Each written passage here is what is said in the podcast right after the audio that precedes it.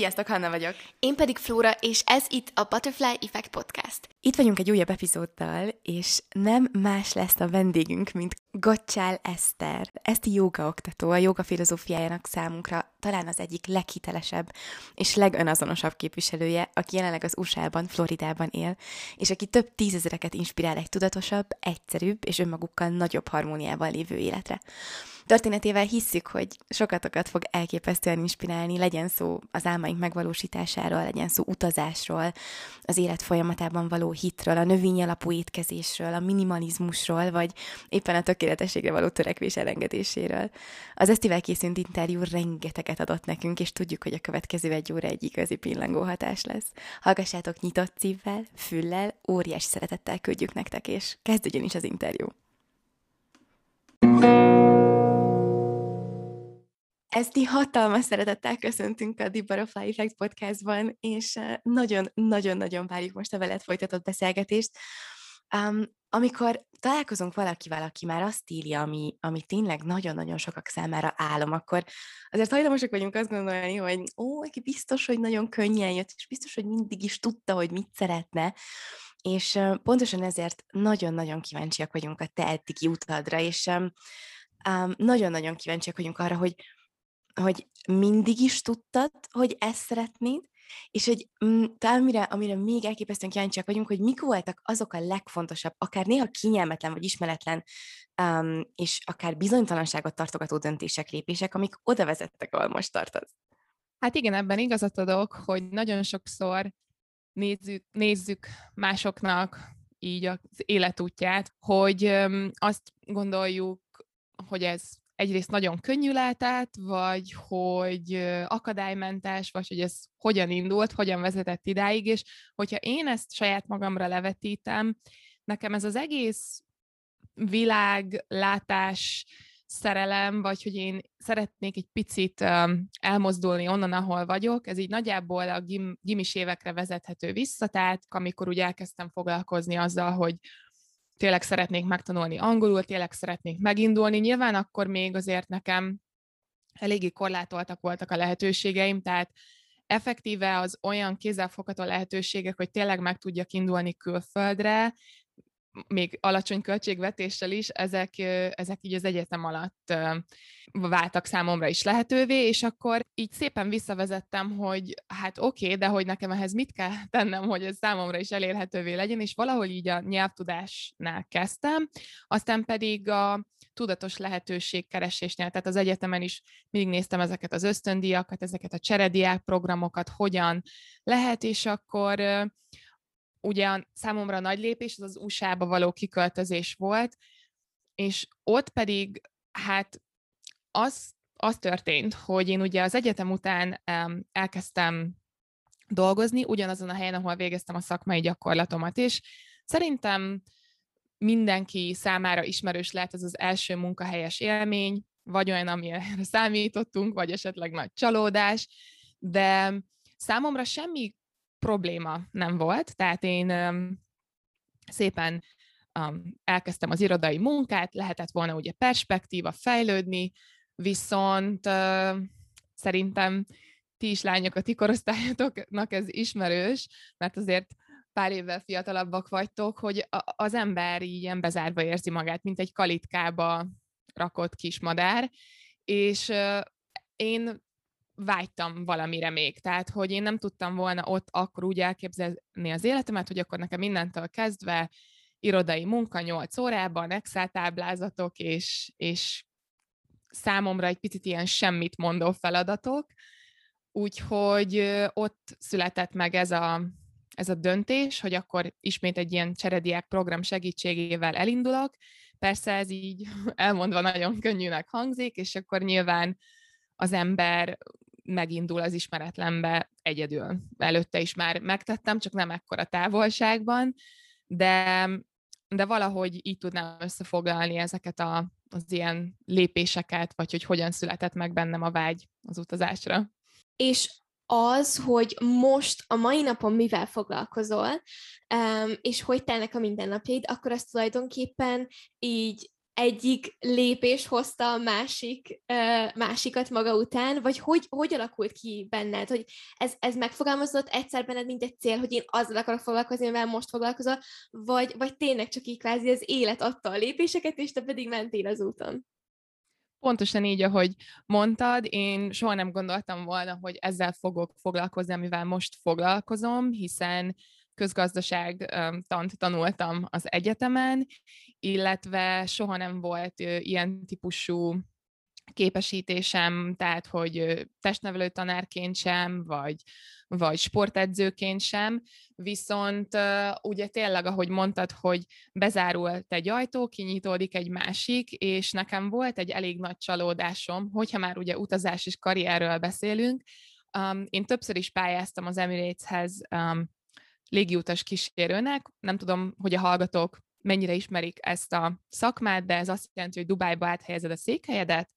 és lényegében a munkád során beutazod a világot. Nekem több ismerősöm is most is um, így stewardessként dolgozik az Emiratesnek, és nekem ez akkor egy nagy csalódás volt 23 évesen, hogy nem kerültem be, utólag visszanézve pedig hálát adok, hogy nem ez lett az én utam. Nyilván akkor ezt az ember nem tudja, minden utólag nyer értelmet, de hogy tényleg bezárult egy-két ajtó, és teljesen véletlen kinyitottak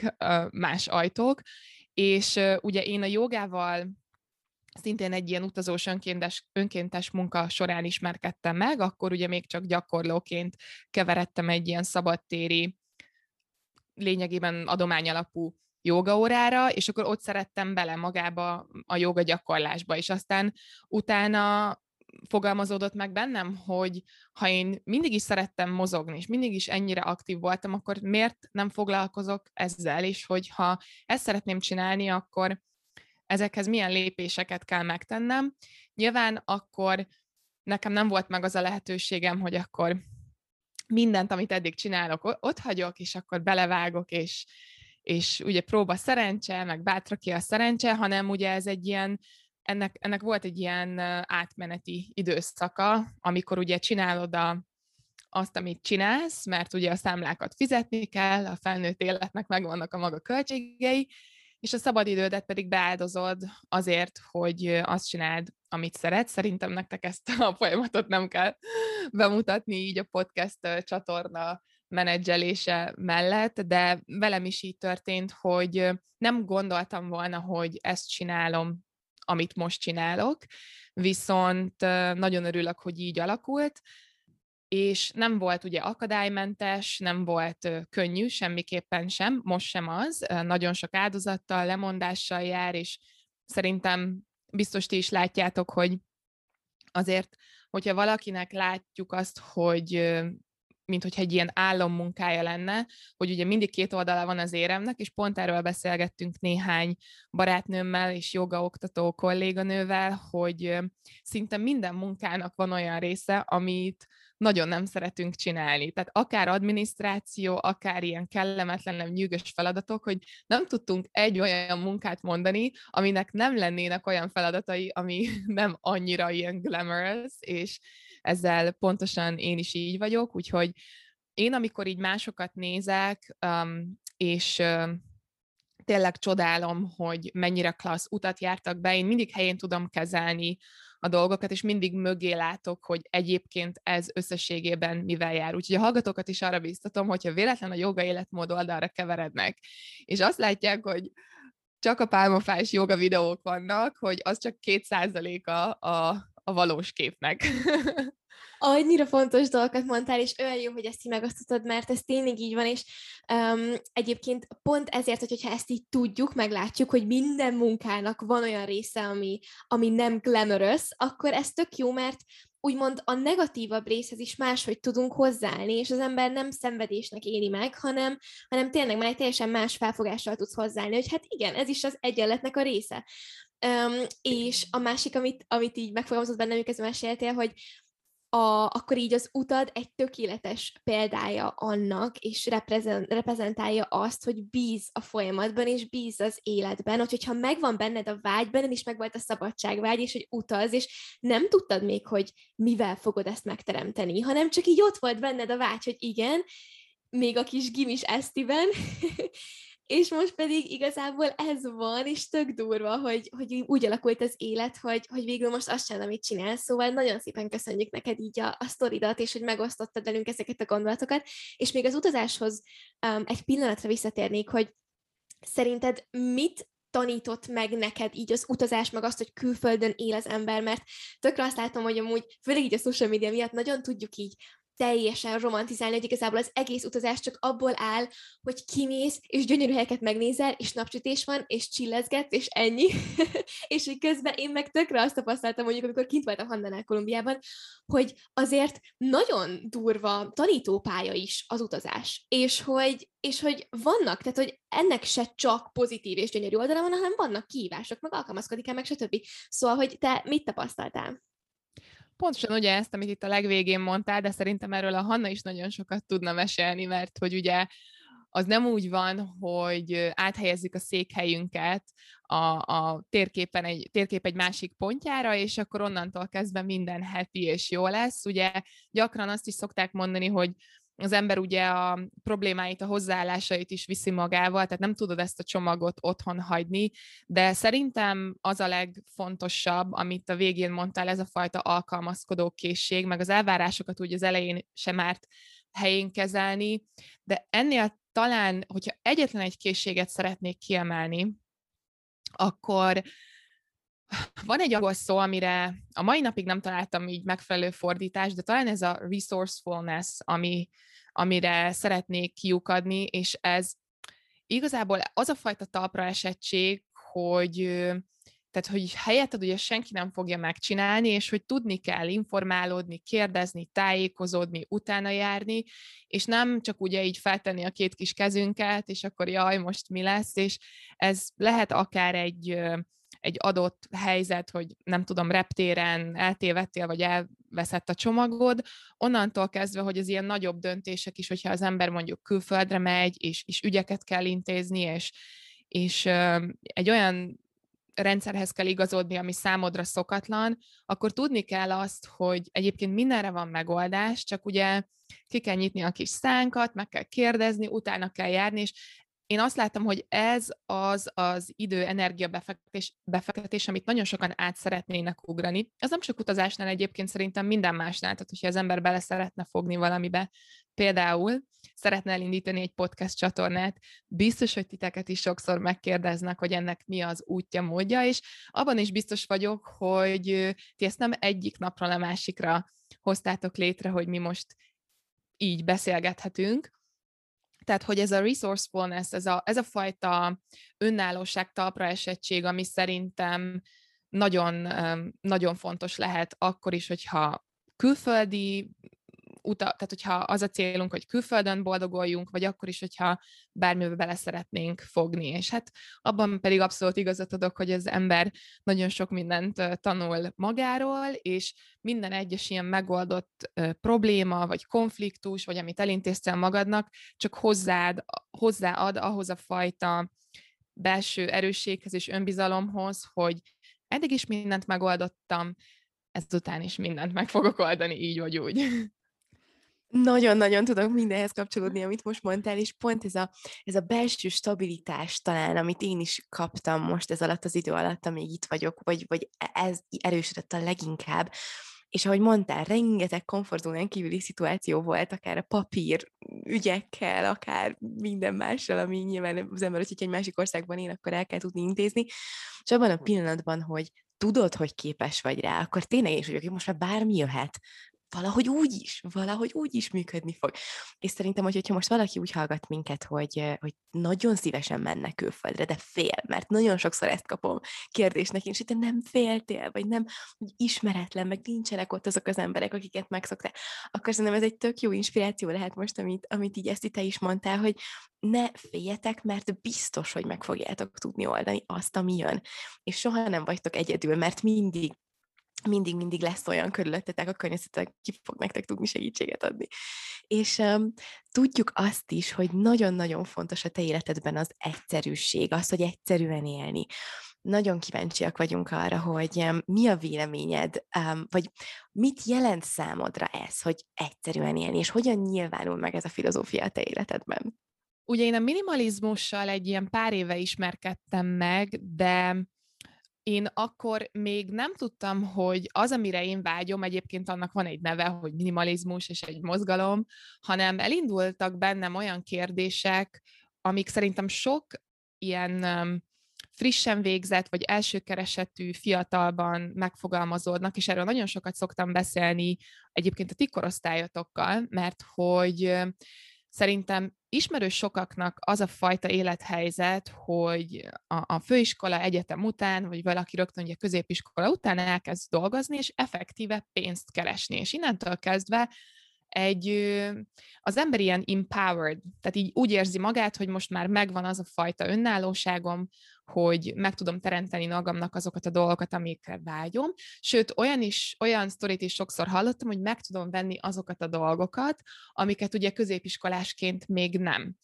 És elkezdődik egy ilyen nagyon érdekes halmozás, ami, amiről sokat beszéltem így a barátnőimmel, hogy 20 pár évesen, mert tényleg van szabadon elkölthető jövedelmünk, remélhetőleg, akkor, akkor elkezdünk venni egy csomó minden dolgot, és így, és így kezdjük halmozni a dolgokat így akár az életterünkben, vagy, vagy egy csomó ilyen programban részt veszünk, és aztán valahogy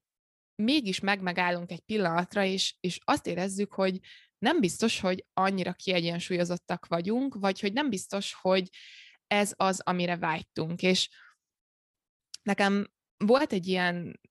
egy ilyen nagy felismerő pillanatom, amikor ugye hátizsákoztam legelőször önkéntesként Hawaiion, és találkoztam egy csomó olyan emberrel, hogy tényleg ilyen egy hátizsáknyi cuccuk volt, de annyira kiegyensúlyozottak, boldogok voltak, és maga a beszélgetések témája is annyira más volt, mint amit megszoktam, hogy a, nem tudom, hogy a milyen ruha, vagy a milyen cipő, vagy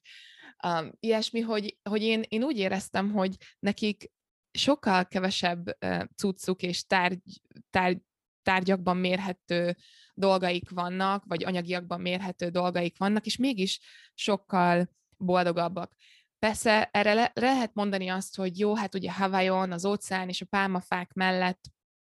ez így könnyű, de én azt gondolom, hogy mindenhol megvan a lehetőségünk arra, amire utána én rájöttem, és valahogy így indult számomra a minimalizmus, hogy megkérdezze az ember magától, hogy onnantól kezdve, hogy fel kell, odáig, hogy elmegy aludni, mi az, ami örömmel tölti el, vagy hogy mi az, amivel te úgy szeretnéd tölteni a napodat, az idődet, hogy mibe szeretnéd fektetni az energiádat, és hogyha az ember tényleg őszinte magához, és így meg-megvizsgálja azokat a pillanatokat, amikben tényleg boldog vagy flow élményt tapasztal, akkor nem sok köze van azokhoz, hogy hány pár cipő áll a szekrényben. És, és számomra is így indult, hogy, hogy sokkal tisztábban kezdtem érteni magamat, aztán a jogával még inkább egy ilyen, egy ilyen mélyebb önismeretre tettem szert, és ugye a jogának is az a szépsége, hogy egyszerű, tehát nem túl sok minden kell hozzá, ami az eszközöket illeti, csak egy jogaszőnyeg, és, és rájöttem, hogy én igazából, ami engem így napi szinten boldoggá tesz, az az, hogyha időt tudok tölteni azokkal, akiket szeretek, hogyha finom ételeket tudok magamnak készíteni, tehát hogy erre így megvan a lehetőségem, a szabadidőm, hogyha tudok mozogni, tehát aktívan tudom tölteni a mindennapjaimat, és egyetlen egyszer nem fogalmazódott meg bennem, hogy én, én úgy szeretném hogy teljenek a napjaim, hogy rajtam nem tudom milyen ruha, meg cipő van, meg hogy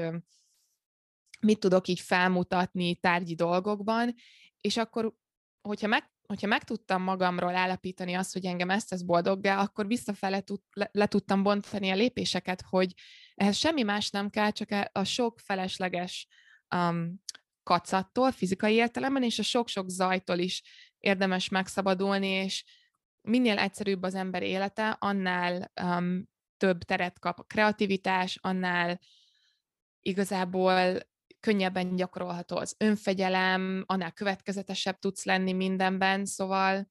nekem, az, nekem ezt jelenti az egyszerűség, hogy leszűkítjük arra néhány dologra, hogy ami, ami minket valóban boldogát tesz, hogy, hogy arra koncentráljuk a legtöbb energiánkat ne a sok kis apróságra. Nagyon-nagyon fontos dolgokat mondtál, nagyon szépen köszönjük, és um, ugye gyakorlatilag ha vissza akarjuk vezetni, akkor az önismeret, az önmagunknak a tényleg mély ismeret, hogy mi az, ami minket boldogá tesz, és annyira jó gyakorlat lehet szerintem ez most, hogyha hallgatok minket, akkor um, mondjuk menjetek végig úgy a napon, amit most ezt mondod, hogy vizsgáljátok meg, hogy amit éppen csináltak, az bold, az flow élményt okoz, az boldogsággal tölt el, és írjátok le, hogy oké, okay, ezt csináltam, mondjuk, mit tudom én, reggel 8.30-kor, és ez boldogsággal töltött el. És ha lesz egy ilyen listátok, akkor az a következő lépéseket, amiket most mondtál, ezt már nagyon-nagyon könnyedén meg fogjuk tudni csinálni, úgyhogy jaj, nagyon-nagyon köszönjük. Én is azt gondolom, hogy abban a pillanatban, hogy megtanulunk és igyekszünk egyszerűbben élni, nem kötjük a boldogságot mindig valamihez. Um, nem fogjuk azt mondani magunknak, hogy boldog leszek akkor, hogy ha meg lesz az, vagy ha elérem azt, ha nem megtanulunk egy alap öröm, joyful um, létezést gyakorolni, ami talán az életnek a, az egyik célja. Emellett szerintem, ami miatt óriási nagy dolog, hogyha az ember tudja alkalmazni a minimalizmust, az a fajta kontroll, amit visszanyersz a saját életed felett. Mert ugye a minimalizmus arról is szól, hogy te egy stoptáblát tartasz a sok társadalmi elvárás felé, már mint hogy neked hogyan kellene öltözködnöd, hova kellene menned, milyen programokat kellene csinálnod, és hogy amikor igazából immunis leszel már a leárazásokra a plázában, illetve hogy nem másoknak éled az életedet. Tehát nem mások felé szeretnél valamit mutatni, nyújtani, nem szeretnél másokat túllicitálni, mert ugye ezzel az önismerettel kialakul benned az, hogy te egyébként ki vagy, és felteszed magadnak a kérdést, hogy miért is érzed szükségét, hogy te bárkinek bármit bizonyíts, hogyha sziklaszilárdan tudod a saját értékrendedet, és rá, reméljük, hogy egy olyan környezetben vagy, akik tényleg azért szeretnek, aki vagy, és nem érzed azt, hogy folyamatosan mások elvárásai szerint éled az életedet, és ezáltal tényleg ez egy ilyen ördögi kör, tudjátok, ez nagyon gyakori, nagyon gyakran szokták idézni a harcosok klubjából, hogy ugye olyan dolgokra költjük a pénzünket, amik nem is tesznek boldogá, hogy lenyűgözzünk olyan embereket, akik egyébként nem is fontosak az életünkben, és tényleg, hogyha az ember ezt így kezd, kezd egy picit megemészteni, akkor ez egy véget nem érő kör, és én, és én valahogy ezt szeretem benne, hogy nem tudom, hogy ez a korral jött, vagy nem tudom, hogy alakult ki, de hogy amíg a 20, 20-as éveim elején valahogy nem találtam a helyemet, és így szerettem volna mindig tartozni valakikhez, vagy hogy rólam egy bizonyos kép alakuljon ki, most ennek az ellentetjét élem, mert tudom, hogy mik a gyengeségeim, mik az erősségeim, és visszanyertem ezt a fajta kontrollt a minimalizmussal az életem felett, hogy én tényleg nem töltöm azzal az energiámat, hogy lenyűgözzek másokat, vagy hogy, hogy nekem bármit is mutatnom kéne valaki felé, és szerintem ez az igazi belső szabadságérzetet. Ez az a fajta szabadságérzet, amikor már nem egy ilyen ronybabaként rángatnak a különböző elvárások, vagy a reklámok, vagy ott egy ilyen csillogó tárgy, vagy ott egy új lehetőség, hanem leegyszerűsítetted a kis életedet, és tudod, hogy te mit szeretsz csinálni, mit nem szeretsz csinálni, és próbálod így azt szerint alakítani a hétköznapjaidat.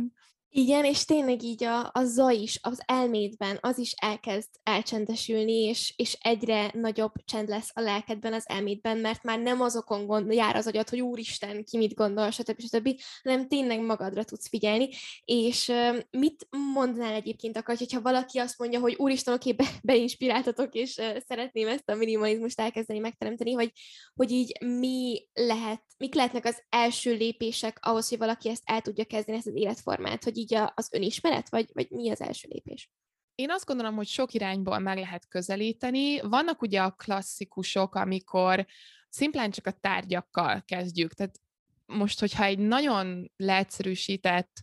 példát hozok, akkor tényleg hölgy hallgatók, tehát hogy ha megnézzük, hogy mi van a kis szekrénykénkben, és hogy annak a hány százalékát hordjuk, akkor ott szerintem a 70 százaléktól meg lehet szabadulni,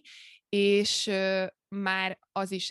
szimplán egy ilyen megkönnyebbülés érzéssel járhat, hogyha egyáltalán az életterünket megvizsgáljuk, és megkérdezzük magunktól, hogy ebből egyébként mi mennyit használunk, és erre ugye vannak módszerek, én tényleg nem vagyok egy minimalista szakértő, hál' Istennek nagyon sok forrás rendelkezésünkre. Van ez a Marikondo módszer, hogy ugye kirakjuk a kis tárgyainkat, megnézzük, hogy mi az, ami egyébként értéket ad, vagy jó érzéssel tölt el, mi az, amire ránézünk, és hogy nem, hogy nem használjuk, de még ilyen rossz érzések is kötődnek hozzájuk. Tehát én azt gondolom, hogy a fizikai életterünknek a megvizsgálása, leegyszerűsítése az egy nagyon jó kiinduló pont, és szerintem a következő lépés nagyon jó, hogyha valaki megnézi a közösségi média használatát az online térben, miket fogyaszt, és hát hogyha azt az ember egy kritikai szemmel meg tudja vizsgálni, és egy picit leredukálni ezt a sok um, időölő, igazából energiafaló, teljesen, tehát egy ilyen, hogy fogalmazzam, hogy semmilyen hozzáadott érték nélküli um, tartalomfogyasztást, akkor is óriási energiák és szabadidők szabadulhatnak fel, illetve számomra még az volt egy ilyen nagy lépés, hogy én rájöttem, hogy nagyon sok olyan programban vettem részt pár évvel ezelőtt, amikben nem feltétlen éreztem jól magam, és hát ugye sokan mondták, hogy jó, de tehát így akkor egyedül maradsz, de most már inkább választom a tudatos egyedüllétet, mint az, hogy én elmenjek olyan programokra hétvégente, amikben tényleg nem érzem jól magam, mert hogyha én például nem szeretek úgy alkoholt fogyasztani, mint a társaságnak a 99%-a, akkor tényleg elkezdtem magamnak feltenni a kérdést, hogy én, én miért töltöm a drága időmet olyan tevékenységekkel, amelyek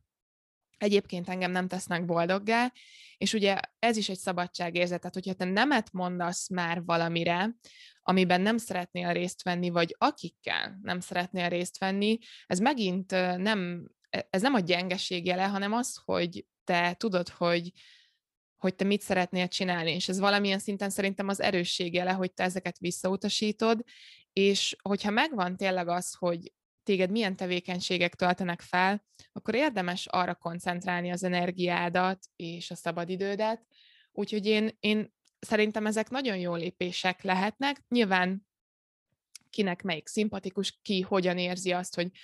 melyikből profitálna most a legtöbbet, vagy melyikre van a leginkább szüksége, de ezek mind ilyen nagyon gyakori és szerintem hasznos lépések, hogyha valaki kacérkodik a gondolattal, hogy elinduljon a minimalizmus felé nem is gondolná szerintem az ember, aki, főleg aki ugye még nem ismerős a minimalizmus fogalmával, hogy mennyi minden beletartozhat, ugye, amit most itt Eszti mondtál, a, a programokon keresztül, a, a social media és a tárgyakig. És kézzétek el, hogy nem olyan régen hallottam én is ezt a gyakorlatot, és annyira tetszett, hogy kelj fel, ébredj fel egy, mondjuk egy hétvége reggelin, amikor mondjuk nincsen semmi programod, és kezdj el úgy mozogni a lakásban, és úgy járni, hogy minden tárgyat megnézel, és megvizsgálsz, és megkérdőjelezed kvázi, hogy ennek mi az eredete, hova megy, hogy, hogyha én használom, tudom-e sokáig használni, úgyhogy ha nem, akkor mi lesz majd a sorsa.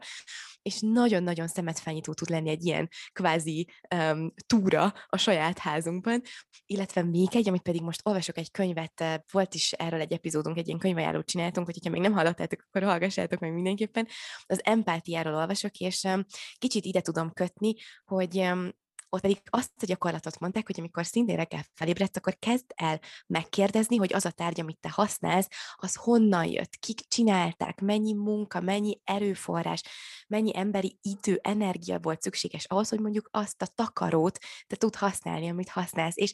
ez is én úgy tudom ide kötni a minimalizmushoz, hogy szerintem egy elképesztő nagy értékkel tudja felruházni azokat a tárgyakat, amiket egyébként minden nap használunk, és nem is gondolnánk, hogy, hogy fontos és értékes az életünkben, és um, ja, igen, és szerintem egy nagyon-nagyon szép gyakorlat tud lenni. Abszolút, és, és, és szerintem még az is nagyon fontos lehet, hogy ha vannak olyan hallgatók, akik azt gondolják, hogy számukra minimalizmus elérhetetlen, vagy megfoghatatlan, hogy nem is feltétlen kell ilyen, ilyen nagyon drasztikus változtatásokban gondolkodni, nem kell mindent kidobni otthonról, mindentől megszabadulni, de hogyha már ezt a 80-20-as szabályt is tudjuk alkalmazni, hogy igazából az időnk 80%-ában ugyan, a dolgainknak ugyanazt a 20%-át használjuk, vagy az időnk 80%-ában az ismerőseinknek a 20%-ával töltjük az időnket, akkor legalább így koncent, tudjuk um, egy adott társaságra, egy adott tevékenységre vagy tárgyakra koncentrálni az energiánkat. Még hogyha arra nem is állunk készen, hogy most egy ilyen teljes szelektálást um, tartsunk, de én, én én azt gondolom, hogy nagyon kevés az olyan ember, aki, akinek nincs ilyen felesleges, felhalmozott um, kacat készlete. Még nekem is van. Még, még ez a mostani hazautazás is bebizonyította. Még viccelődtem is, hogy édes Istenem, hát, hogy ez most már lassan nem minimalizmus, és akkor így, így rájöttem, hogy most akkor megint a fele dolgaimra egyébként nincs szüksége, amire bepakoltam, és való igaz, még ha az egyharmadát kiszedtem volna erre a három hónapos magyarországi látogatásra, még akkor is bőven elég lett volna. Szóval szerintem jó példák lehetnek az ilyen nyaralós sztorik, hogy mennyit használtunk abból, amit pakoltunk, vagy hogy belenézünk a szekrényünkbe, és öt éve ott van, de tudjuk, hogy a következő öt évben se fogjuk felvenni. Tehát, hogy az ilyen, talán ezek a kicsit ilyen mindenki számára elérhetőbb hétköznapi példák is jó kezdő lépések lehetnek a minimalizmus felé. Igen, abszolút. Úristen, ez a nyaralós dolog tényleg, hogy olyan dolgokat is bepakolok nyaralásra, amit amúgy előtte egy évig nem használtam, de majd a nyaraláson biztos felveszem. Igen. Igen. És hogyha már egyszerűség, Um, ugye ezt itt te növényi étkezést folytatsz. Szerintem ezzel kapcsolatban sokak fejében az van, hogy ez nem egyszerű dolog. És mi a véleményed arról a kijelentésről, hogy vegánnak lenni nehéz? Ezt a kijelentést ugye gyakran lehet hallani, és szerintem ez egy nagyon összetett kijelentés így önmagában. Sok mindenre le lehet bontani, hogy miért gondolja valaki, vagy feltételezi, hogy a, a vegánság, vagy a teljesen növényi étrend nehéz. Szerintem az egyik oka az is lehet, hogy nem biztos, hogy összhangban van, a, tehát az, hogy valaki motiváltnak érzi magát arra, hogy vegánként táplálkozzon, vagy növényi étrenden legyen, nem biztos, hogy önazonos. Tehát, hogyha valaki csak az egészség megőrzés oldalról közelíti meg, és nincs benne, nincsenek benne etikai szempontok, akkor lehet, hogy egy ilyen nyűgös dologként fog tekinteni, hogy jaj, hát akkor most úgy kell főznöm, hogy minden növényi legyen, akkor ez már egy nehézséget okozhat. Szerintem amiatt is sokan gondolhatják, hogy szimplán nem tudnak jól főzni se növényi étrenden, se vegyes étrenden, tehát hogyha ők ezt a növényi étrendet egy ilyen különleges diétaként észlelik, vagy egy ilyen nagyon speciális étrendnek fogják fel, akkor rögtön hozhatják azokat a félelmeket, hogy én ilyen ételeket nem tudok elkészíteni, mert lehet, hogy alapból is hiányosak így a, a főzési készségek, tehát hogy emiatt is szerintem megfogalmazódhat valakiben az, hogy úristen, a vegánság nehéz, de ugye ez is egy tanulási folyamat, és én azt gondolom, hogyha valakiben megszületik bármilyen indok arra, hogy megpróbálkozzon ezzel a vegánsággal, akkor ugye lesz egy, ugye a görbe az úgy fog kinézni, hogy ez a legelső pár hónapban maga a tanulási folyamat, tehát hogy ez nagyon sok idő, energia, amire az ember így kitapasztalja ezeket a recepteket, vagy hogy mivel um, lakik jól, mi az, amit szeret enni, mi az, amit nem szeret, és akkor ez egyre könnyebb lesz egyébként, mint minden, ugye, gyakorlással. Tehát, hogy az ember szerintem 5-6 hónap után, hogyha növényi étrenden van, akkor már nem is kérdés, hogy mit mivel tud helyettesíteni, mi az, amit szeret, mi az, amit könnyen el tud készíteni. Szóval kicsit úgy érzem, hogy ez is egy olyan része az életnek, hogy át lehet ugorni ezt a kezdeti tanulási szakaszt, csak nem érdemes, mert nem olyan ö, bonyolult, meg nem olyan borzasztó nehéz, csak ö, az elején egy picivel több ö, időt, energiát igényel, és hogyha hogyha valakinek nehéz, és úgy érzi, hogy erre nem áll készen, akkor szerintem felesleges magára erőltetnie, mert ö, én nem azt mondom, hogy a, hogy a vegánság a a megoldás a világ összes problémájára, meg a teljesen növényi étkezés. Én nagyon sokszor szoktam javasolni, hogy egy, egy többnyire növényi alapú étkezés már szerintem nagyon jó irányba mozdíthat sok mindenki. Tehát, hogy ez a amit így szoktam ott tanácsolni angolul, hogy ez a primarily plant-based, ami azt jelenti, hogy lehet enni húst vagy sajtot, hogyha valaki nem tud nélküle élni, de hogy szerintem az embereknek óriási nagy hányada nagyon áldásos hatásokat vél, vélne felfedezni magában, hogyha egy alapvetően növényi étrendre térne át, még akkor is, hogyha ebben van alkalmi hús, vagy bármilyen állati eredetű termék fogyasztása. Szóval, hogyha valakinek meg emiatt nehéz, hogy nem, nem tudja elképzelni ezt a teljes váltást, akkor pedig ne erőltesse magára, mert akkor az megint nem lesz önazonos, és akkor nyilván, hogy úgy éli meg, hogy hát ez micsoda nyűg. Abszolút, és neked egyébként mi az, amit te személy szerint talán nem tudom, hogy ki tudsz emelni így egy dolgot, a leginkább tapasztaltál így a növényi étrend kapcsán, hogy amit neked a leginkább adott ez az egész? Én azt gondolom, hogy egy minden szempontból öm, hatékony emésztés, amit nyilván ugye nagyon sokan ezzel a témával viccelődnek, hogy ilyen növényi étrend, és akkor az emésztés, és hogy akkor ez most tényleg valóban milyen, de nekem előtte sem volt semmilyen problémám, de hogy amit, hogyha így körbenézek az ismerőseim körében látok, az az, hogy hogy szerintem elfelejtik, hogy valahol az egészség az az egészséges emésztéssel kezdődik. Tehát, hogy ha azt nem tesszük rendbe, akkor teljesen mindegy, hogy hogyan variáljuk a makrókat, vagy hogy szénhidrát, vagy zsírt csökken, szénhidrátot, zsírt, vagy fehérjét emelünk, így úgy, amúgy. Tehát valami nincs rendben az emésztéssel, aminek ugye ezer millió oka lehet, de én még nem találkoztam olyannal, aki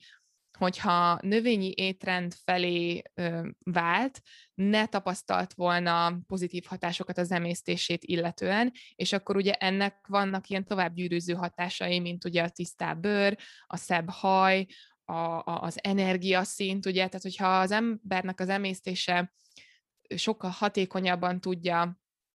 kiválasztani a tápanyagokat és megszabadulni a, a, ezektől a salakanyagoktól, akkor akkor biztosan, hogy jobban fogja magát érezni, és a, a másik nekem, a, a, ami óriási ilyen praktikus hozadéka a növényi étrendnek, hogy én nem töltök órákat a konyhában ezekkel a, az órákig készülő húsos ételekkel, hanem nagyon sokszor így mosogatással együtt, ez a 35-40 perc max, amiket egy főétkezés elkészítésével töltök, kivéve az ilyen sütégetés, mert a sütögetéssel nyilván elmegy egy kicsit több idő, az ilyen keltészta és ilyesmi, de hogy hogyha így tényleg csak nézem a kis hétköznapjaimat, hogy én csinálok magamnak egy ebédet, az nekem tényleg nem egy ilyen két és fél órás program, és van még egy olyan hatása ennek az egész növényi étrendnek, amit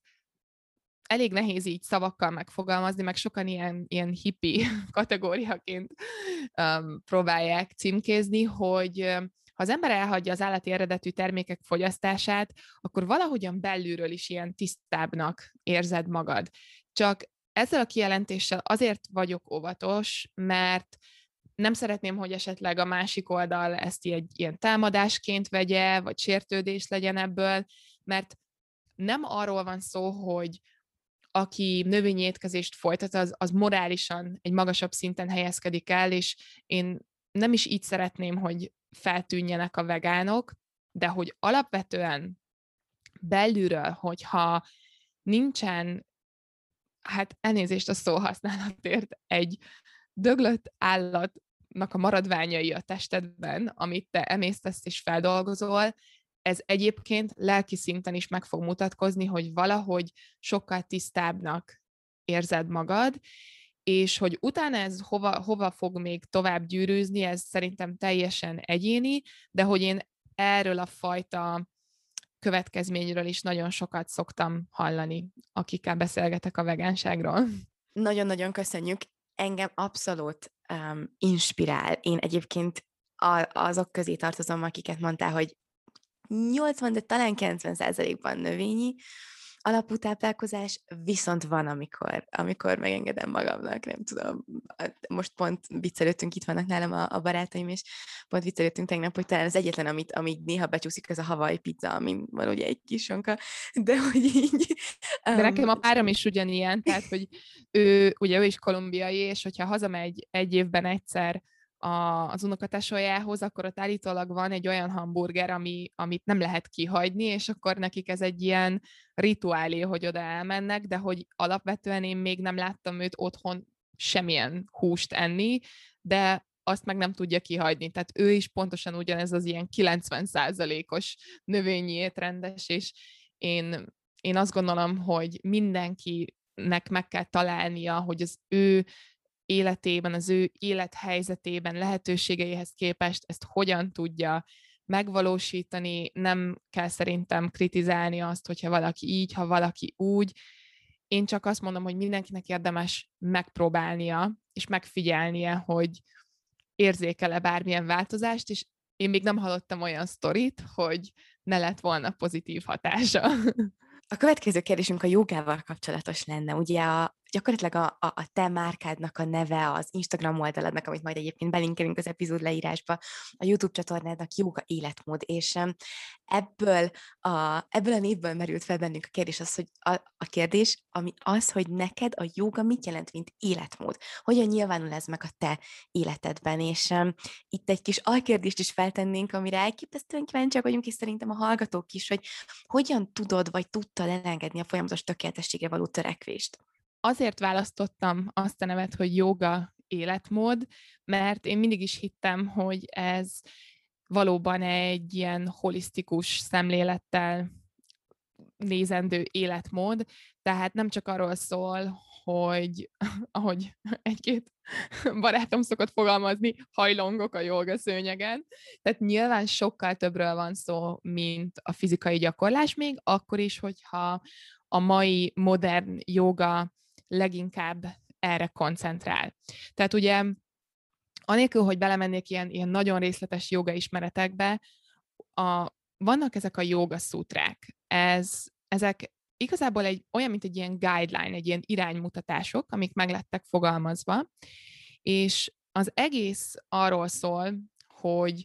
a, mi, mi is a joga, az elme, tehát ugye az az, hogy a, ezeket a, a gondolatokat, amik az elmékben születnek, elcsendesítjük, és ezáltal megismerhetjük a valódi énünket. Tehát egyébként a joga szútrákban a fizikai ászana gyakorlásról összesen három szútra született. Minden más a meditációt próbálja nekünk így lépésenként nem is azt, hogy elmagyarázni, csak iránymutatásokat adni. És ugye azért nagyszerű, hogyha valaki mégis a fizikai gyakorlás felé veszi az irányt, mert az az egyik legkézzelfoghatóbb útja, hogy az ember egyáltalán a jogával találkozzon. Tehát én nem nagyon ritkán tudok úgy valakit meggyőzni, hogy kezdjen el jogázni, hogy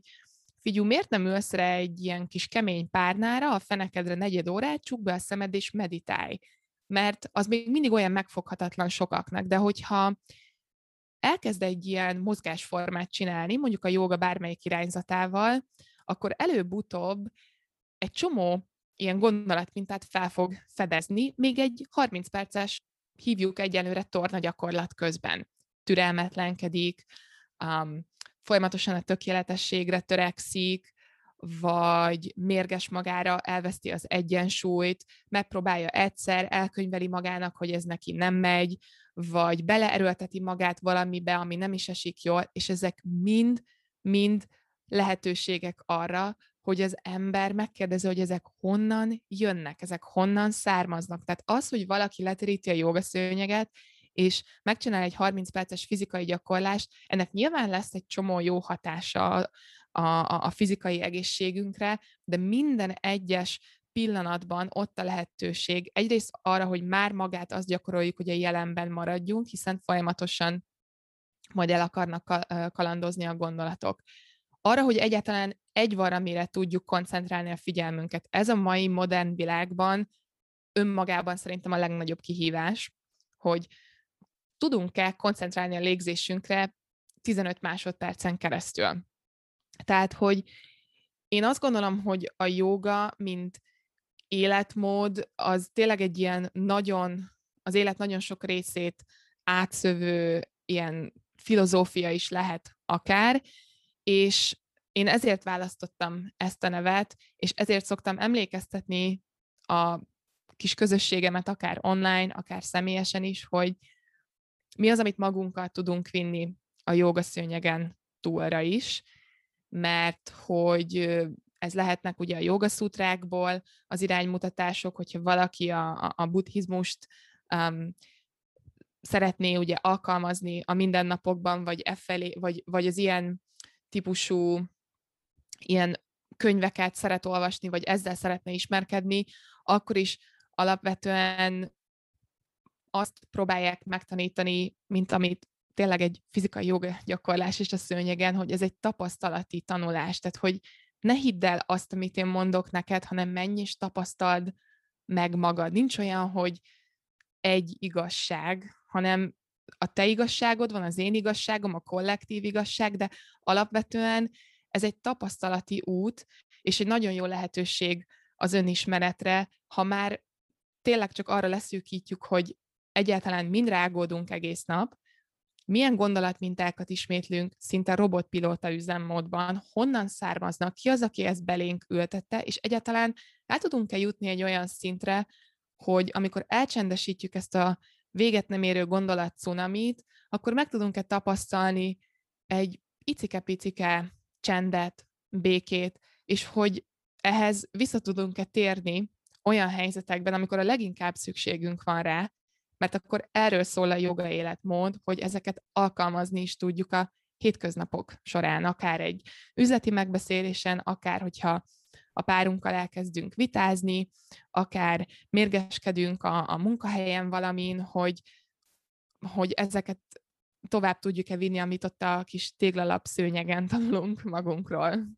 És mennyire fontos, meg, meg értékes látni azt, hogy most ezeket, amiket felsoroltál, hogy tényleg mennyire komplexen tud adni az életünkhöz, meg a saját belső lényünkhöz a joga, hogy, hogy annak ellenére, hogy milyen óriási hatása van, nem arról van szó, hogy az egész, tehát hogy amikor elkezded ezt a folyamatot, akkor az egész életedet a jogának kell szentelni, és minden egyes nap 24 óráig te jogázol, hanem hogy tényleg, hogyha már reggel 10 percet, vagy este 10 percet jogázol, már azzal el tudod ugye indítani ezt az egész utat, és ez az óriási, gyakorlatilag pillangó hatást, ami, ami ezzel majd fog járni. Szóval szerintem ez is annyira fontos, hogy ez egy olyan technika, amit be tudsz illeszteni a mindennapokba. Igen, akár hogyan alakul a nap, itt is ugye érdemes a következetességre törekedni, tehát a többször kevesebb elvet szoktam javasolni a joga gyakorláshoz is. Tényleg lássuk be, nem mindenkinek van ideje naponta másfél órákat jogázni, a közhiedelemmel ellentétben nekem sincsen, úgyhogy én sem szoktam ilyen hosszú időket a sűrű hétköznapokban gyakorolni, ahogy alakul a nap, de tényleg, amit mondtál, már egy reggeli joga gyakorlással teljesen másképpen indul a nap. Már ott egy lehetőségünk van arra, hogy egy szándékot kijelöljünk a napnak, hogy mit, hogyan szeretnénk neki indulni ennek a napnak, mi, mi, szer, mi köré szeretnénk építeni. Van-e egy tudatosan megfogalmazott szándékunk, amit majd elő tudunk hívni többször a nap során is? Hogyan szeretnénk magunkat megmutatni ma a világnak? Hogyha például csak a mondjuk a munkanap végén jut, jut időnk gyakorlásra, vagy este, akkor tökéletes alkalom az elengedésre, tökéletes alkalom arra, hogy bármi is történt, um, megtörtént, ez már a múlt, holnap ott az új lehetőség, esetleg azt megvizsgálni, hogy olyan kérdéseket, hogyha felteszünk magunknak, hogy miért történt ez velem, esetleg úgy megfogalmazni, hogy mit szeretne ez nekünk tanítani. Um, tehát, hogy mindenkinek szerintem ott a lehetősége megint, hogy a saját élethelyzetéhez, a saját életkörülményeihez, időbeosztásához, munkarendjéhez ki tudjon alakítani egy viszonylag következetes jogagyakorlást, és ez tényleg nem arról szól, hogy batikolt nadrágban, füstölőket gyújtva, akkor minden nap ez egy ilyen másfél órás rituálé, mert 2022-t írunk, és munka, család, gyerekek elfoglaltság, egyetemek, vizsgák mellett, így erre azért elég kevés embernek van ideje, de egy picit szerintem meg lehet teremteni, és megint ugye, hogy a, tehát, hogy a hatásokat akkor fogjuk majd látni, hogyha csináljuk, és akkor ezek a pozitív hatások fognak motiválni arra, hogy újra és újra, újra csináljuk. és ugye egy nagy közönségnek gyártasz ma már tartalmakat, és több tízezren követnek Instán, Youtube-on, stb. És hogy egy nagy közönségnek mutatod meg azt, aki te vagy, és az autentikus életet, és hogy soha nem tartott vissza az a gondolat, hogy ki mit gondol rólam, vagy mit fognak szólni, vagy úristen, ezt most jól csináltam, jót mondtam, stb. Szóval, hogy hogyan kezeled, hogy, hogyha van kritika például, azt, azt hogyan kezeled, mennyire figyelsz mások véleményére, mert um, szerintem ez nagyon sok mindenkinek egy óriási kívás, akár csak ilyen mini környezetben is, hogy, hogyha 500 ember követi őket Instán, nem úgy, hogyha ilyen óriási közönség van, és nekünk abszolút nagyon az jön át, hogy hihetetlenül önazonos vagy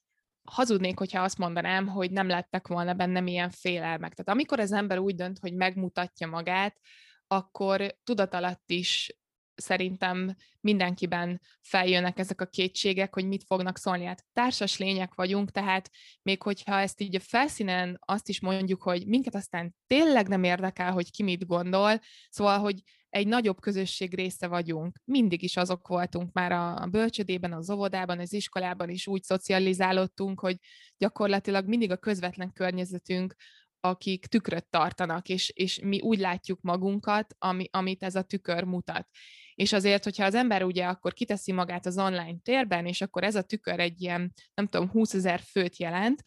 akkor kell vigyázni, mert akkor lehet belecsúszni abba, hogy az ember elveszti önmagát. Tehát, hogy én, én azért érzem önazonosnak,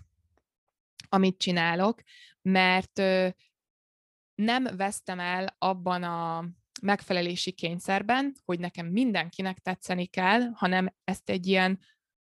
józan paraszti észsel beláttam, hogy mindenkinek megfelelni nem lehet. Tehát mindig lesz egy olyan hányada a közönségednek,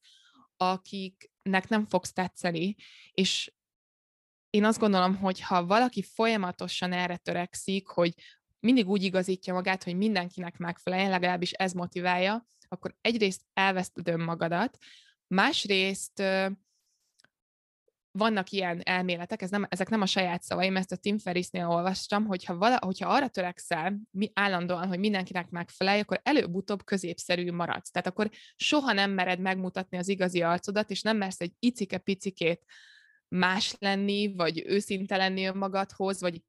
nagyon picit szókimondóbb lenni, egy nagyon picit viccesebb, egy nagyon picit komolyabb, akkor, akkor maradsz középszerű, mert folyamatosan az van benned, hogy mindenkinek szeretnél tetszeni. Tehát én egyrészt ezt letisztáztam magamban, hogy mindenkinek nem fogok tetszeni. Tehát lesz olyan ember, akinek esetleg megnyugtató a hangom a joga videó közben, és lesz olyan ember, akinek kifejezetten irritáló. Na most ugye az ember próbálja szétválasztani, hogy mi az, ami a te kontrollod alatt van, és mi az, ami nem. Én a hangomat például nem tudom megváltoztatni, tehát innentől kezdve el kell fogadnom, hogy nem mindenkinek fog tetszeni. És akkor volt nekem is egy olyan szakaszom, hogy feljöttek bennem egyszerre kétségek, de egy ilyen jó nagy csomagként, amikor úgy először elkezdtem joga videókat készíteni a YouTube-ra, és akkor ugye,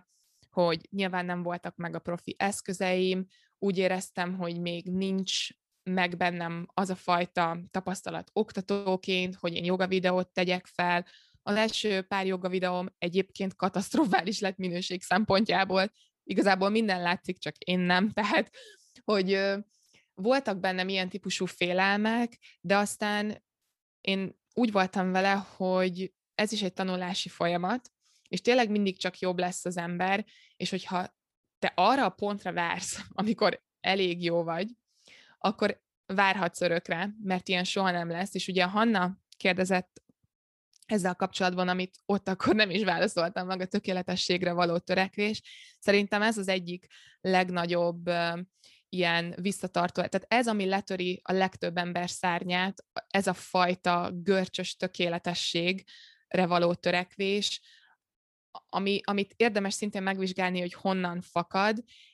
és én rájöttem, hogy amikor én jogagyakorlóként más oktatókat követtem, minél inkább emberibbnek láttam valakit, annál jobban tudtam vele úgy azonosulni, hogy, hogy én vele szeretnék gyakorolni, mert én valahogy nem éreztem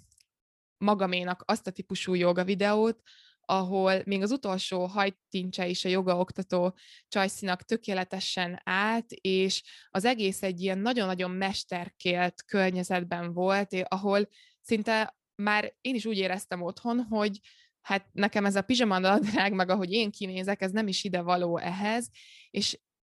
és, és én rájöttem, hogy én, én azt szeretném, hogy az emberek azt lássák, hogy a jogát így kell gyakorolni, hogy már eleve elengeded ezt az elvárást, hogy minden tökéletes legyen, meg nem is lesz sosem egyébként, és hogy én igazából nem is jogaoktatóként tekintek magamra, hanem egy joga gyakorlóként, aki megosztja másokkal, hogy ő hogyan gyakorol, hogy neki mi segít, és hogy ebből az ember elviszi azt, ami neki tetszik, mint egy ilyen svéd asztalos megoldás, hogy amit szeretsz, azt elveszed, amit nem szeretsz, azt ott hagyod. Tehát, hogy igazából csak így megosztom, hogy én hogy szoktam jogát gyakorolni, ami egyáltalán nem tökéletes, um, hiszen ember vagyok, és már nem is törekszem erre a fajta tökéletességre. Én azt gondolom, hogyha valaki erre vágyik, akkor erre is megvannak ugye a megfelelő jogaoktatók, meg felületek, tehát hogy lehet válogatni mindenkinek, ami az ízlése, de én, én szeretek ilyen hétköznapi maradni, mert, mert szerintem a legtöbbünk nem egy ilyen, tehát hogy nem úgy kelünk fel, és úgy éljük az életünket, hogy minden egyes cselekedetünk, napunk az makulátlan és tökéletes. Abszolút, és biztos vagyok benne, hogy ez egy hatalmas nagy kincs, amit te adsz így az embereknek, hogy tudnak veled azonosulni, és azzal, aki te vagy, és még egy pillanatra uh, vissza térni arra, arra vonalra, hogy ki mit gondol rólunk. Annyira jó dolgot hallottunk mi is a Flórával nem olyan régen, hogy ha igyekszünk kívülről figyelni a dicséretet is, és a kritikát is, tehát, hogy ugye hajlamosak vagyunk a dicséretet nagyon magunkének érezni, és, és, és így, így tehát engedni, hogy behúzzon minket, és úristen, akkor nagyon jó vagyok, hogy, hogyha más azt mondta, hogy nagyon jó vagyok, és akkor már az önbizalmam becsülésem növekszik. Viszont, hogyha ezt megengedjük, akkor ugyanezt fog történni ám a kritikával is. Abban a pillanatban kapunk valami negatívat, hiszen függünk egy külső tükörtől, behúz minket. Szóval, hogyha e, ez csak egy ilyen kis mini, mini beszúrás vagy tanács ide, hogyha nyilván easier said than done, szóval, hogy ez, ez gyakorlás, de hogy, hogyha megpróbáljuk kívülről figyelni a dicséretet is és a kritikát is, akkor talán sokkal nagyobb esélyünk van arra, hogy, hogy tudjunk, hogy tudjuk magunkat, a saját értékünket, önértékelésünket, önértékelésünket függetlenné tenni a, a külső környezetünktől, és most így a, az interjúnknak a végéhez érve egy, egy számomra nagyon kedves kérdés jön. Um, egy, egy olyan nagyon egyszerű és szimpla kérdés, hogy mit jelent számodra az élet. Um, de arra vagyok talán kíváncsi, hogy mit jelent neked élni, és hogy mik azok az irányelvek, amik mentén te vezeted az életet, hogyha vannak ilyenek. Ez tényleg egy ilyen nagyon érdekes kérdés, mert az a helyzet, hogy én nem igazán szoktam ilyen nagy volumenű filozófiai kérdéseken töprengeni. Valahogy számomra így a buddhizmus is azért áll egy picit közelebb, mert nem feltétlen töprengek azon, hogy honnan jöttem, vagy hová tartok, ugye, ami azért nagyon sok vallásnak a része, ez a fajta óriási kérdés, hogy a teremtő, vagy hogy én miért lettem ide téve erre a földre, és én valahogy ezeken nem szoktam töprengeni, hanem inkább csak élni. Tehát, hogy nem a kérdéseken filozofálok, hanem ugye vannak azok a fajta tulajdonságok, amelyekre szeretnék koncentrálni. Tehát ilyen, mint, a, mint az empátia, a segítőkészség, a kedvesség, a pozitivitás, és hogy én azt gondolom, hogy ezekre szeretnék koncentrálni így a jövőben is, és így szerettem így a napjaimat is lényegében élni, amivel még nagyon gyakran szoktam találkozni, és talán ez is egy ilyen kézzelfogható um, megközelítés sokak számára. Ezt egyébként a párom szokta mondani, hogy, hogy ugye mindenkinek van egy adott ö, életszakasza ezen a kis földön, ahány év, annyi év, de hogy egy kicsit jobb helyként ö, hagyod itt a földet, mint ahogy megérkeztél. És ez bármi lehet. Tehát, hogy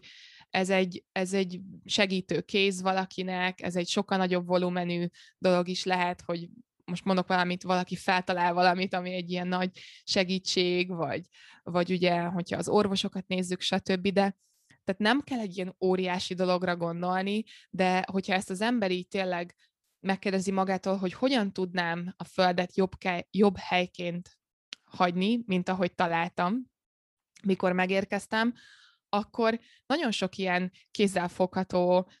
gyakorlatias dolgot lehet megvalósítani a hétköznapokban, és én leginkább erre szoktam koncentrálni, nem szoktam túl sokat töprengeni azon, hogy, hogy hogyan érkeztem, vagy hogy úgy alapvetően mi a célom, hanem szeretem így szinte ilyen kis idő, ilyen kis mikro intervallumokra leszűkíteni, hogy mi az, mi az, amit ma tudok tenni, a leg, tőlem legtöbbet telhetőt, mi az, amit holnap tudok tenni, mi az, amit tegnap, hogyha, tehát hogy mit tudok tanulni esetleg abból a közelmúltból, hogyha e, értek bizonyos csalódások, vagy negatív élmények, akkor szépen csak így folytatom tovább. Tehát nagyjából úgy tudom ezt így most így összefoglalni, hogy megteszem a ma tőlem legtöbbet telhetőt, és holnap is, és azután is, és azután is. És bízom benne, hogyha ez így összeadódik, remélhetőleg egy ilyen 90-100 év, akkor, akkor talán jobb helyként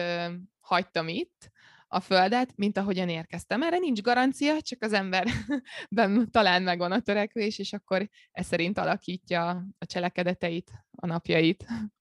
Ez zseniális, és annyira jók ezek a kérdések, amiket most így felsoroltál, mert tényleg mennyit számít a szándék, hogy hogyha már így egy alapvető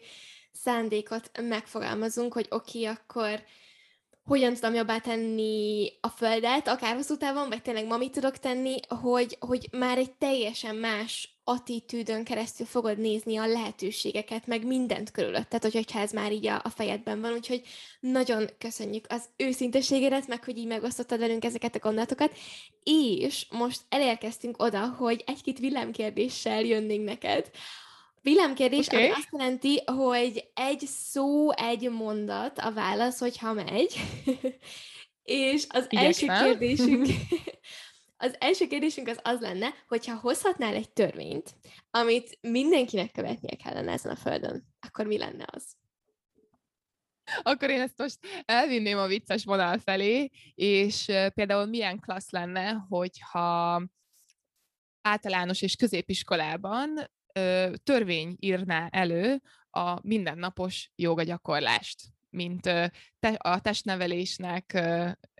vagy úgy összességében a nevelésnek egy formáját. De ez most tényleg csak így, ez csak így a én poén szintjén mondom, jó? De én esküszöm, hogy nagyon-nagyon azt gondolom, hogy rengeteget tudna változni a világ összességében ezzel a törvény, úgyhogy köszönjük, nekem nagyon tetszik. Második kérdésünk, hogy ha lehetne választanod három olyan szokást, apró rutint a napokban, amit szerinted mm, mindenki felvehetne, akkor mi lenne az a három szokás? hogy ne,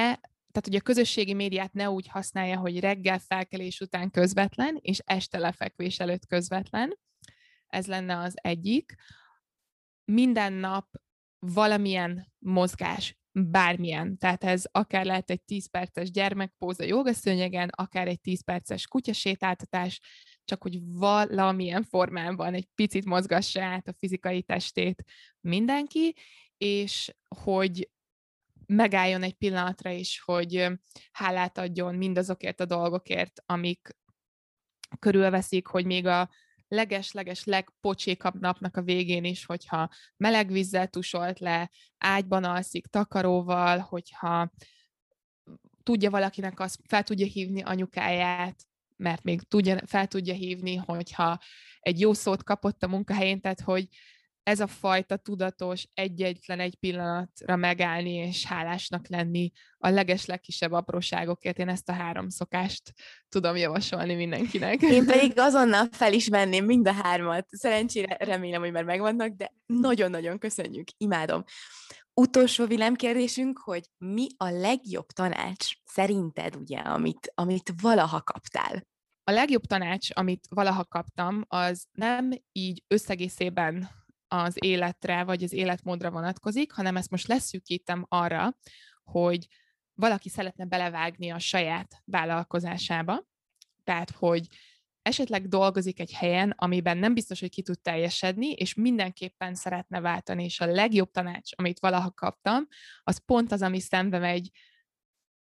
azzal, amit az ember ugye lát social médián, ez pedig úgy hangzik, hogy don't quit your day job. Tehát, hogy ne hagyd ott a biztos munkahelyedet, a biztos pénzkereseti lehetőségedet, és ezt tovább lehet egyébként még úgy is bővíteni, hogyha van valami, amit szeretnél változtatni, akkor ne úgy tehát hogy mindent feladsz. Tehát úgy értem, hogy mindent eldobsz, amit eddig az életedről tudtál, de erre tudom, tehát ez volt nekem az egyik legesleg bölcsebb tanács, amit tényleg megfogadtam, hogy amit én most csinálok, az nem úgy volt, hogy én mindent ott hagytam, és, és most tartok ott, ahol vagyok, hanem hogy don't quit your day job, hanem hogy igenis lehet, hogy éveken keresztül be kell áldoznod a szabadidődet, és lesz egy ilyen transition, egy ilyen átmenet, és úgy fogsz majd eljutni, hogy ebből a side hustle, ebből a mellékállásból egyszer lehet, hogy főállás lesz, ez sem garancia, de lehet, hogy lesz. Úgyhogy én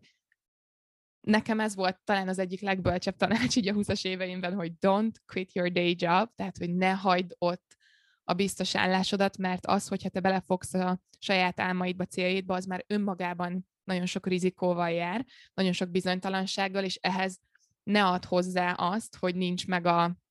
a biztos pontod, a kézzelfogható kereseted, mert az nagyon-nagyon sok szorongást fog hozni, és akkor lehet, hogy két szék közt a földre fog kerülni az ember.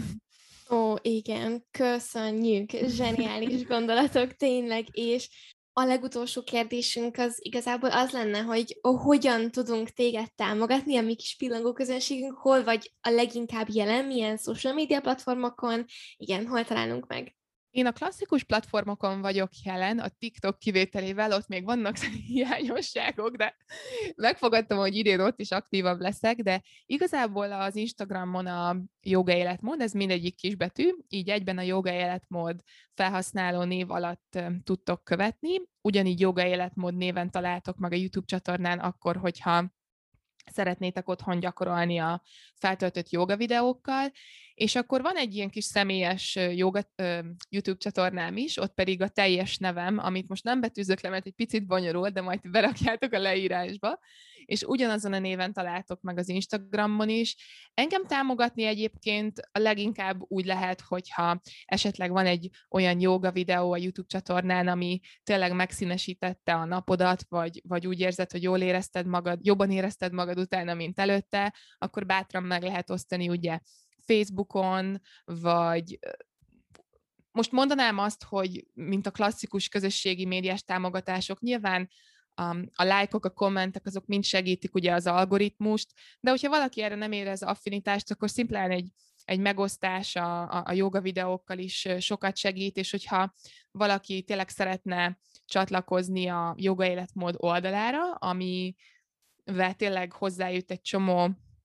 ilyen tematikus joga gyakorló videókhoz, különböző programokhoz, akkor ez pedig a jogaéletmód.com oldalon teheti meg, és akkor egy ilyen fix havidíj ellenében tud tényleg korlátlanul a legkülönbözőbb szintű stílusú videókkal jogázni, de hogyha tényleg erre valakinek nincs lehetősége, vagy nem szeretne, akkor YouTube, Instagram és Facebook, ez a három felület, ahol így a legaktívabb vagyok. Nagyon-nagyon köszönjük neked. Én köszönöm a lehetőséget. Majd a leírásba, és, és köszönjük ezt, hogy itt voltál velünk, köszönjük a gondolataidat. Én elképesztő sokat, és Flóra nevében is most ezt mondom, mert tudom, hogy ő is töltekeztem, és tanultam, és, és ezt érezzük, hogy mi többek lettünk ezáltal a, az egy óra által, és hiszük azt, hogy a közösségünk is, és mindenki, aki meg fogja hallgatni ezt az interjút, úgyhogy nagyon köszönjük, köszönjük az idődet, köszönjük a gondolataidat, köszönjük, hogy velünk voltál, és reméljük, hogy egyszer találkozunk személyesen is. Bízom benne én is, és köszönöm szépen a lehetőséget. Én nagyon élveztem a beszélgetést, meg hogy megismerhettelek titeket. Remélem, hogy még lesz folytatása is a jövőben, és én is azt kívánom a hallgatóknak, hogy legyen további szép napjuk, vagy estéjük, ahol éppen vannak, bárhol a világon, úgyhogy én is köszönöm, hogy itt lehettem. thank you hatalmas hála Esztinek ezért az egy óráért. Reméljük pillangok, hogy ti is annyira töltöttetek, és annyira éreztétek jól magatokat, mint amennyire mi is az epizód felvételek közben. És továbbra is bátran írjátok meg bármilyen gondolat, érzelem, vélemény felmerül bennetek a különböző témákat illetően. Minden DM-et, e-mailt, megosztást a legnagyobb szeretettel és hálával fogadunk, és igyekszünk mindenre válaszolni. Megtaláltok minket The Butterfly Effect Pod néven Instán, illetve minden más említett link az belesztéve az epizódnak a leírásába. Ne felejtsetek el feliratkozni Spotify-on, Apple Podcast-on, hogy mindig lássátok, amikor új epizóddal érkezünk. Addig is küldjük nektek a pillangó és pozitív energiákat, és see you soon!